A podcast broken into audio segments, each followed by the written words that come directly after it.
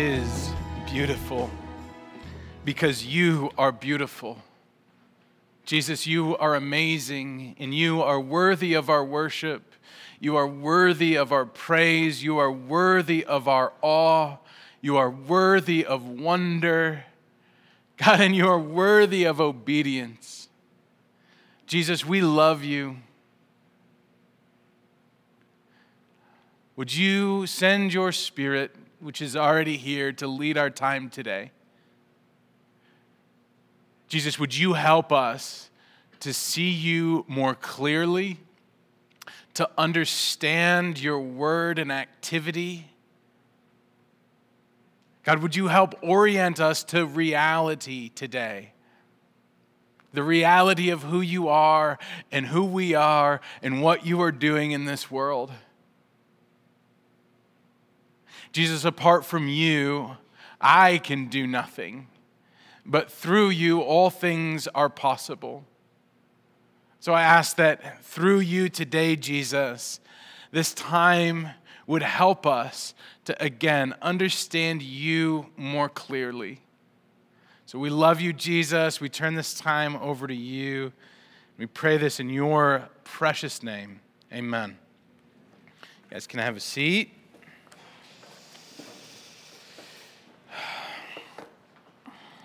So here we are on the day of Pentecost, and the question for all of us is who wants to experience more of God's love? So, who wants to experience more of God's love? It's rhetorical, so we don't have to answer. Um, ideally, if there is more of God's love available for us to experience, and God is the good God who He revealed Himself to be in the Bible, of course we do. Now, do we experience God's love? Yes, we all experience God's love regardless of our affiliation to Him. Whether or not we claim ourselves to be Christians, we experience His love because we experience His creation that creation is good.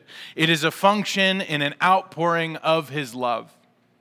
That we experience His love even by the way that we are created in His image with our capacity to love, our capacity to appreciate what is good and true and beautiful. All of us experience God's love to some measure through creation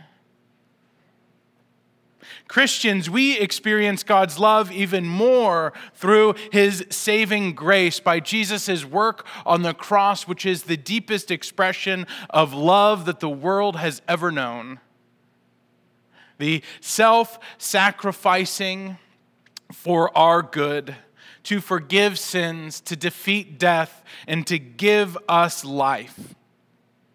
So everyone experiences God's love through creation. Christians experience God's love through his saving grace and work on the cross. The question is Is there more of God's love available? And the answer is an emphatic yes. That we serve a living God who loves us enough not to leave us in the condition where he finds us, who loves us enough to be actively and daily involved in our lives through his Spirit to comfort and teach, to lead and guide and empower us. Pentecost is a celebration of the church receiving His Holy Spirit. And what we're exploring today is the primary way, or I don't know, a really powerful way that we experience God's love. And that is through obedience. And so, even saying those words can feel a little like, is this going to be a condemning sermon today? We're talking about obedience.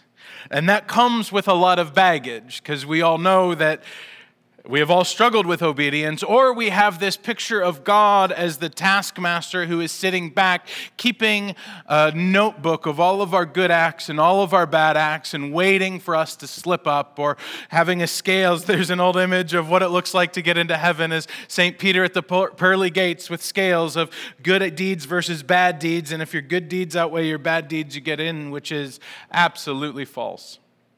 Obedience has nothing to do with our salvation. We could never earn our salvation. We can never earn our salvation. Jesus earned salvation for us on the cross. But salvation is not the only experience of God's love, it is the most epic and eternal. But sanctification, the process of our lives being set apart and conformed to the image of Christ, is daily how we get to walk in the love of Christ. And we're going to explore that three ways. So, we're going to explore that through uh, my relationship to my kids as a natural example we can all reason through. We're going to explore that through the experience of the apostles in Acts 1 and 2 that Jeff alluded to. And then we're going to see that this is in uh, accord with Jesus' teachings. So we're going to look at my kids, we're going to look at the apostles, and we're going to explore Jesus' teaching. And then we're going to look at what that means for us today and how do we walk in accordance with this good news. The good news is that there is comfort and healing and instruction available from God. Would you go to the next slide? This is a great nemesis of my family. We have this beautiful sweet gum tree in our backyard. It is tall, and it would cost us more than $1,000 to remove. And the gift that it gives us is what my children call the spiky ball. Our yard is full of thousands of spiky balls. We clean them up and more fall. Um, I worked it out. I was like, okay, I could pay my kids like $50 a year to clean up all of these, and they would be out of high school by the time it would pay off to actually cut the tree down. But I still am questioning whether or not we should cut it down because you walk barefoot in the yard and inevitably, you will step on one of these if you are barefoot in my backyard for long enough. So, my children inevitably have run out the back door of our house and are playing in the backyard and step on a spiky ball. My job as father who loves my children, I pick them up. I tend to the wounds on the soles of their feet. I put triple antibiotic on, which, guys, 60% of parenting is marketing. And so, triple antibiotic um, is known in our house as tickle cream. And so, because if you put it on, it tickles. So instead of saying, oh, this will heal the wounds, it's tickle cream. They ask for it by name. And so we put some tickle cream on. We get a character theme band aid and put it on. We hug and hold our kids and help them to feel better. They experience our love through the comfort that we offer them when they step on a spiky ball. The comfort is an important part of our parenting, an integral part of our parenting. The love and comfort they, they receive as we're holding them and drying their tears and tending to their wounds is comfort that they receive. But if my love for them ended there, I would not be a great dad. If they ran out day after day, barefoot into the yard, stepping on spiky balls, receiving triple antibiotic and band aids, I would be inadequate in my love.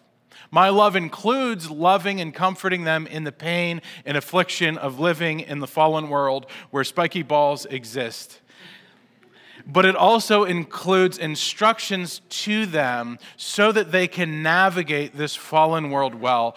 Boys, wear your sandals in the yard.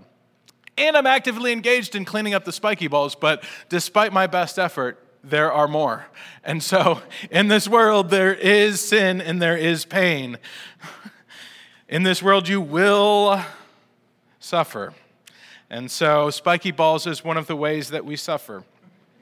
So, my love for my kids includes two things it includes loving them, comforting them, healing them, binding up their wounds, and it also includes instructions on how to avoid the wounds that are available in our backyard. So, one of the most important ways that my kids experience my love is through their obedience to my instruction. Because I see and understand the perils that are around them by eh, obeying what I say, they can avoid the pain of spiky balls and many other dangers that are to three and four year olds. So, this carries through to us. Is God a comforting, loving, healing Father? Absolutely. 100%. He promises to bind up our broken hearts. He promises to tend to us, to comfort us, to heal us, and care for us. But he is not weak or stupid. He also understands what is in the world, and he loves us enough to tell us how to navigate the world well so that we can live in his love, so that we can flourish and do well and avoid difficult and painful things that will ultimately hurt us. So, his love is inextricably linked to his commands and to our obedience, that we get to experience more of his love by obeying him. My kids get to experience my love through obedience when I'm right. And with the spiky balls, I'm right. Put on your shoes, you'll avoid the pain. There is love. So, natural reasoning from my life and backyard. This is the same thing is at play in the life of the apostles. Um, we looked at Acts 1 this morning. Jeff read it as we reflected on it. And if you want to flip to the next, yeah, uh, two slides actually. We're going to go to the shortened version. And so he read this already, and what we see is Jesus was about to ascend, and what he gave them was a command. He gave them an order. His order was not to leave Jerusalem, but to wait there for the promise of the Father. Is this because Jesus was waiting to condemn them for disobedience? No. Was this because God was angry or malicious or even just like waiting to see if they, they do it right? No, that's not the primary thing that he was doing here. The primary reason he gave his disciples an order is because before that, he set this vision of this virtually impossible, ridiculous vision he said, But you'll receive power when the Holy Spirit has come upon you, because you'll be my witnesses in Judea and in well, Jerusalem and in Judea and in Samaria and to the ends of the earth. If you'll flip forward one more slide, we'll see the same call in Matthew 28. He says, And Jesus came to them and said, This is the last this is how the gospel of matthew ends. All authority on heaven and earth has been given to me. Therefore go make disciples of all nations baptizing them in the name of the father and son and the holy spirit and teaching them to obey everything that i have commanded you. And remember i'm with you till the end of the age. See Jesus had given his apostles this impossible mission of carrying the good news of Jesus and the teachings of Jesus to the entire world. This is a band of relatively uneducated, relatively not powerful guys in the ancient Near East that were charged with carrying the good news of Jesus, this subversive religion, through the entire world. It's a huge command, it's a huge vision, it's a huge mission. And so, if you go back one slide, he said he ordered them to go to Jerusalem and wait because they actually needed something they didn't have in order to carry out the mission that he was calling them into. They needed something else. So his commandment wasn't punitive, his commandment was love. His commandment was wait and you'll receive power when the Holy Spirit comes on you, and you'll, then you will be my witnesses in Jerusalem and in Judea and to the ends of the earth. So you can flip ahead to, to where it just says Acts 2, because I'm going to highlight a couple parts of Acts 2. Acts 2 says, When the day of Pentecost had come, they were all together in one place. Suddenly from heaven, there came a sound like the rush of a violent wind, and it filled the entire house where they were sitting. And divided tongues, as if it was fire, appeared among them, and a tongue rested on each of them. And all of them were filled with the Holy Spirit and began to speak in other languages as the Spirit gave them ability. Okay, so he gave them this charge to say, Go, preach the gospel, baptize people, and make disciples of the whole world. Okay, great. What do we do? Go and wait. Wait until I give you more. He gave them more, and then watch what happened. He gave them the ability to speak other languages. In 5, it says, Now there were devout Jews from every nation under heaven living in Jerusalem. And at this sound, crowds gathered around and were bewildered because each one of them heard the disciples speaking in their native language. Amazed and astonished, they asked, Are not these who are speaking Galileans? And how is it that we hear, each of us in our own native language? Parthians, Medes, Elamites, and residents of Mesopotamia, Judea and Cappadocia, Pontus and Asia, Phrygia and Pamphylia, Egypt and parts of Libya belonging to Cyrene, and visitors from Rome, both Jews and proselytes, Cretans and Arabs in our own language. We hear them speaking about God's deeds of power. All were amazed and perplexed by this. So, Jesus' commandment to his disciples to go and wait in Jerusalem was his love, his will for their good. And his will for their good was go and wait because you need something else to carry out the mission that I gave you. Jesus' com- Jesus's commandments to us are about love about self sacrificially seeking our best interest.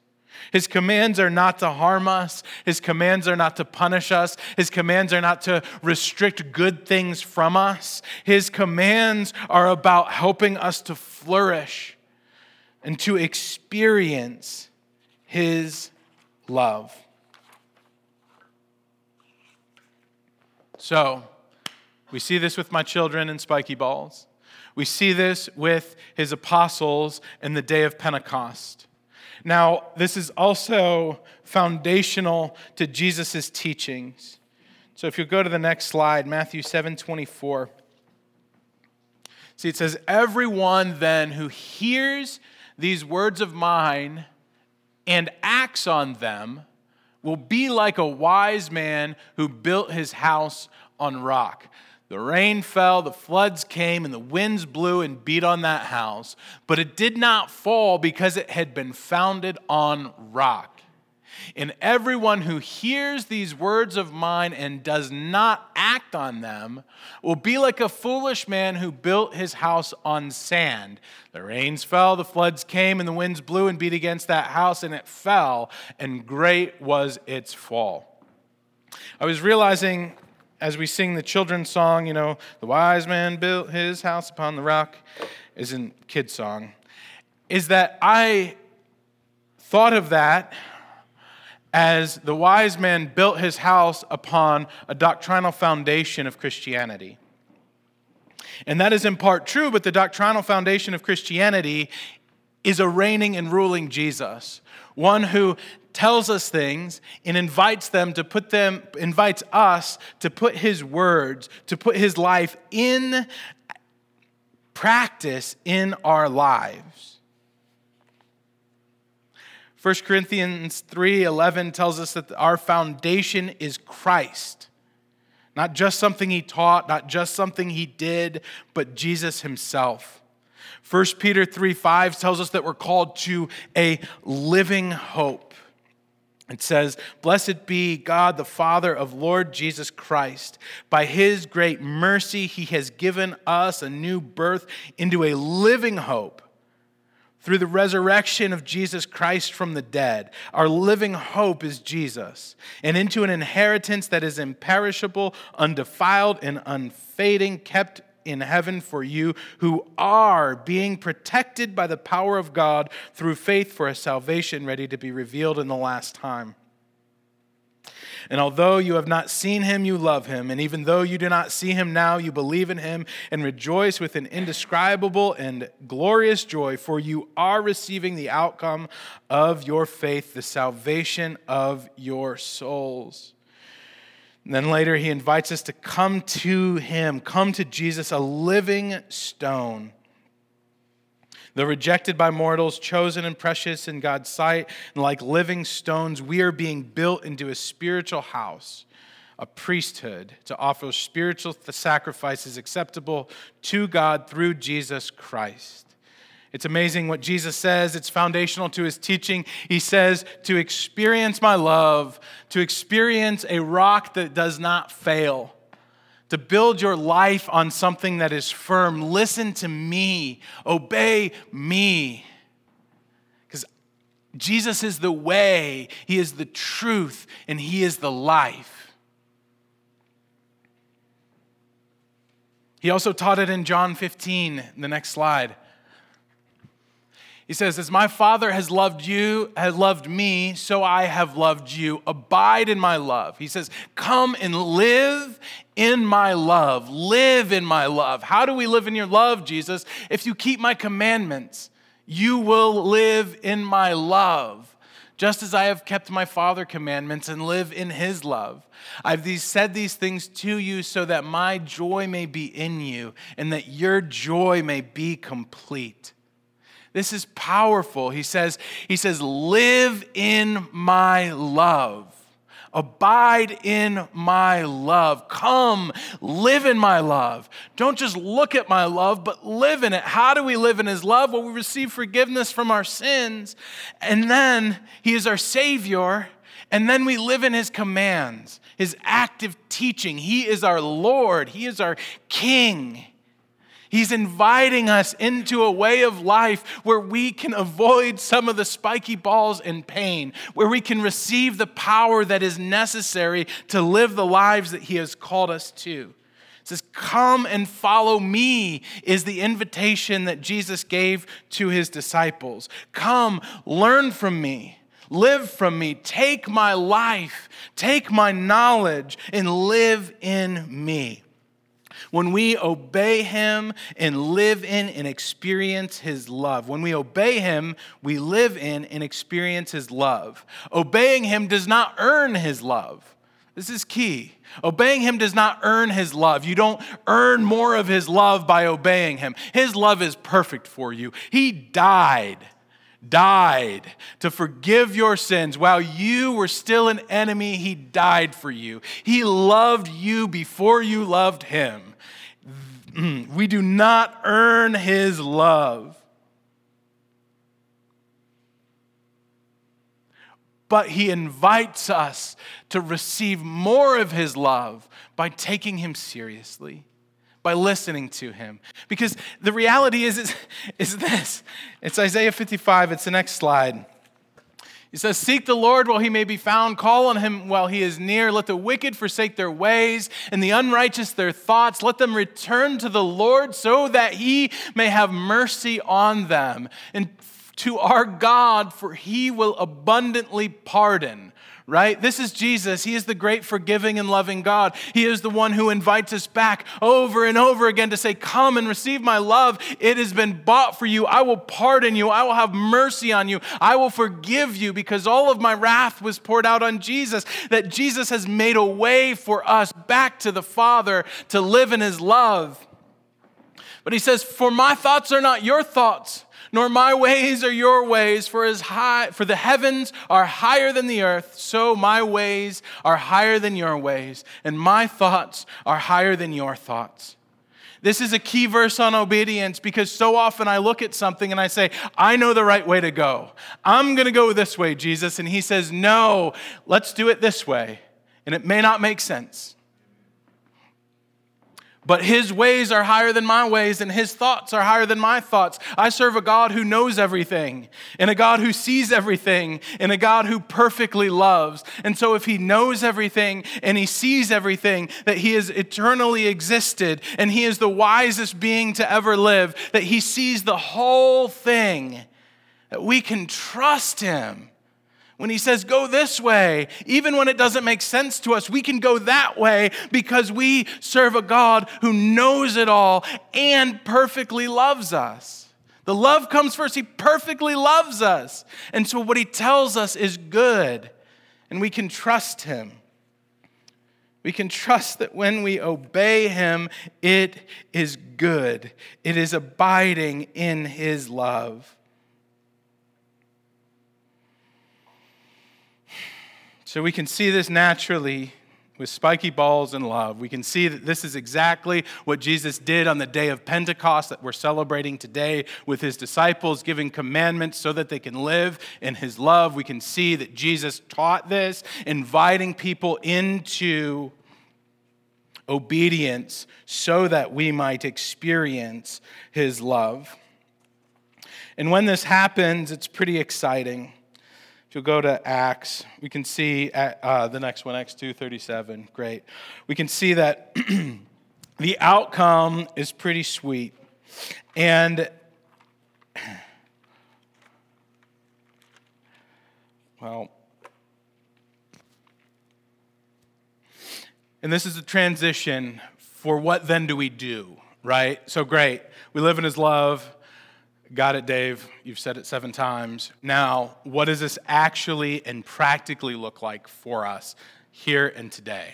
What does it mean to abide in his love? What does it mean to obey his commandments? Do we make a list of every single imperative in the Bible and attempt to begin to live it out? No. Be free. Um, sorry. Um, so, what do we do? So, in Acts 2, before 37, I'm actually going to read this. Um, so, we saw in Acts 2, we saw, um, we saw the Holy Spirit come and give power for mission. And then Peter stands up and raises his voice. Um, the people then, uh, so they're speaking in different languages. Everybody's saying, What does this mean? Some people sneered and said, Oh, they're drunk. Peter stands up and says, with the eleven, he says, Men of Judea and all who live in Jerusalem, let it be known and listen to what I say to you. Indeed, we're not drunk, as you suppose, for it's only nine o'clock in the morning. And we, and we don't have breakfast club in Judea. No, this is what was spoken through the prophet Joel. In the last days it will be, God declares, that I will pour out my spirit on all flesh, that your sons and daughters shall prophesy, that your young men shall see visions, and your old men shall dream dreams. Even on my slaves, both men and women, in those days, I will pour out my spirit, and they shall prophesy. I will show portents in the heavens above, and signs on the earth below blood and fire and smoky mist. The sun shall be turned to darkness, and the moon to blood before the coming of the Lord's great and and glorious day. Then everyone who calls on the name of the Lord shall be saved.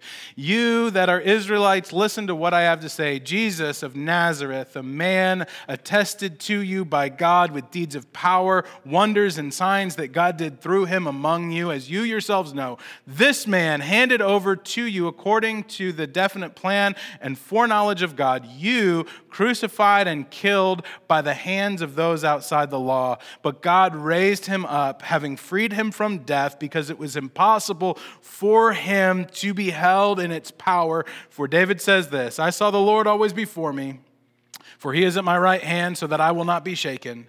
Therefore, my heart was glad and my tongue rejoiced. Moreover, my flesh will live in hope, for you will not abandon my soul to Hades or let your Holy One experience corruption. You have made known to me the ways of life. You will make me full of gladness with your presence. Fellow Israelites might say confidently of our ancestor David that he died and was buried, and his tomb is with us to this day. That since he was a prophet, he knew that God had sworn an oath to him that he would put one of his descendants on the throne, foreseeing that this David he spoke of was the Messiah. He will not abandon him to Hades. So he makes a long argument here that Jesus was raised from the dead using Jewish scripture. And then he invites them to salvation. He says, Jesus, this Jesus God raised up, and of all that of us are witnesses, being therefore exalted at the right hand of God, and having received from the Father the promise of the Holy Spirit, he has poured out this that you may see and hear. For David did not ascend into the heavens, but he himself said, The Lord said to my Lord, Sit at my right hand until I make your enemies your footstool. Therefore, let the entire house of God know with certainty that God has made him both Lord and Messiah, this Jesus who you crucified. Preaches the gospel message, right? Jesus lived, he did a bunch of signs and wonders proving that he was Messiah, fulfilling the Jewish prophecy. He was killed unrighteously at the hands of Israelites. He was raised up from the dead by God himself. And then everybody, the crowds heard this. They were cut to the heart and said to Peter, Brothers, what should we do? And Peter said this Repent and be baptized, every one of you in the name of Jesus Christ, so that your sins may be forgiven, and you will receive the gift of the Holy Spirit. For the promises for you, for your children, and for all who are far away, everyone whom the Lord our God calls to himself. And he testifies with other arguments and exhorted them, saying, Save yourselves from this corrupt generation. So those who welcomed his message were baptized, and about 3,000 persons were added that day. The command, how do, what do we put into practice? Two things happen. First, you repent and you receive. Repentance is turning from walking in your own direction, it is turning to walk towards Jesus, it is getting baptized, it is receiving the Holy Spirit, right? So it is repenting and receiving, and then it is following.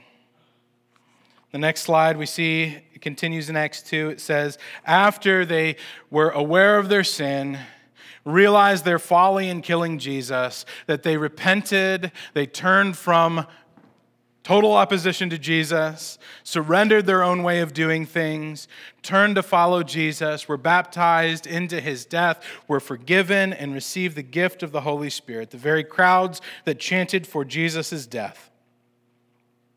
And then they followed. They devoted themselves to the apostles' teaching and to fellowship, to the breaking of the bread and prayers. And this is where it gets specific for us. How do we grow? How do we live in the commandments of God? How do we live in His love? How do we abide in His love? I think there's three specific ways that we do that. That we grow with God, that we get to know Him better, that we learn from Him, that we commune with Him, that we spend time with Him, that we grow with His people and in the context of His church and each other, where we can see God at work in each other, we can spur one another on and care for each other, that we can be in loving community because we were created to be in loving community, and then we live it out. So the first two are encapsulated really well. They devoted themselves to what? The apostles' teaching, growing with God right? They were studying what the apostles were teaching, that we can study what the apostles teach in our Bibles. They devoted themselves to the apostles' teaching and to fellowship. They were spending time with each other, that they were breaking bread and communion with each other. They were eating meals together and fellowshipping and spending time and centering their table around Jesus. And they were praying together. And out of this, this is how they were abiding in God's love. This is how they were living in his commandments. They were studying what he said, they were spending time together, they were eating together, and they were praying together. And awe came upon everyone because many signs and wonders were being done by the apostles. All who believed were together and had all things in common. They would sell their possessions and goods and distribute the proceeds to all as any had need. Day by day, they spent much time together in the temple, and they broke bread at home and ate food with glad and generous hearts, praising God and having the goodwill of all the people. And day by day, the Lord added to the number those who were being saved. So, the third component of what they did is they lived it out. They put their belief into action. They actually sold things. They gave money and t- uh, time and food to people who had need. They lived out the convictions that they were being taught. And so the invitation for us is to grow with God. If you don't have a routine of growing closer to God through prayer and scripture, I want to encourage you to do that that it can be so full of guilt if we've been in evangelicalism for a long time, just feeling like we need to do this thing and, and it's a guilt driven thing. Man, this is, you're not going to earn God's love through your devotional practices. You don't earn it through your devotional practices. Jesus earned it through the cross. But devotional practices are given to us as a gift so that we can live in His love, so that we can understand what He is saying, what He has said, and what He is saying to us today. how He is giving us, by His Spirit, inclinations of how to live out this faith on earth in our own lives. So, if you don't have regular devotional practice, I want to give you a really easy one. It's called 15 minutes. It's approximately one part of your day. To set aside 15 minutes, and just 15 minutes every day, and read some of the Bible, maybe a psalm, maybe some Proverbs, maybe some of the New Testament, and ask God, Would you show me what you're up to? Would you teach me about yourself here? And read and see what He does. If a verse highlights, spend some time praying about it. If he says, love your neighbor, and all of a sudden your neighbor who has loud parties until 4 a.m. because they work the night shift comes to mind, you think, okay, I need to love my neighbor. Or maybe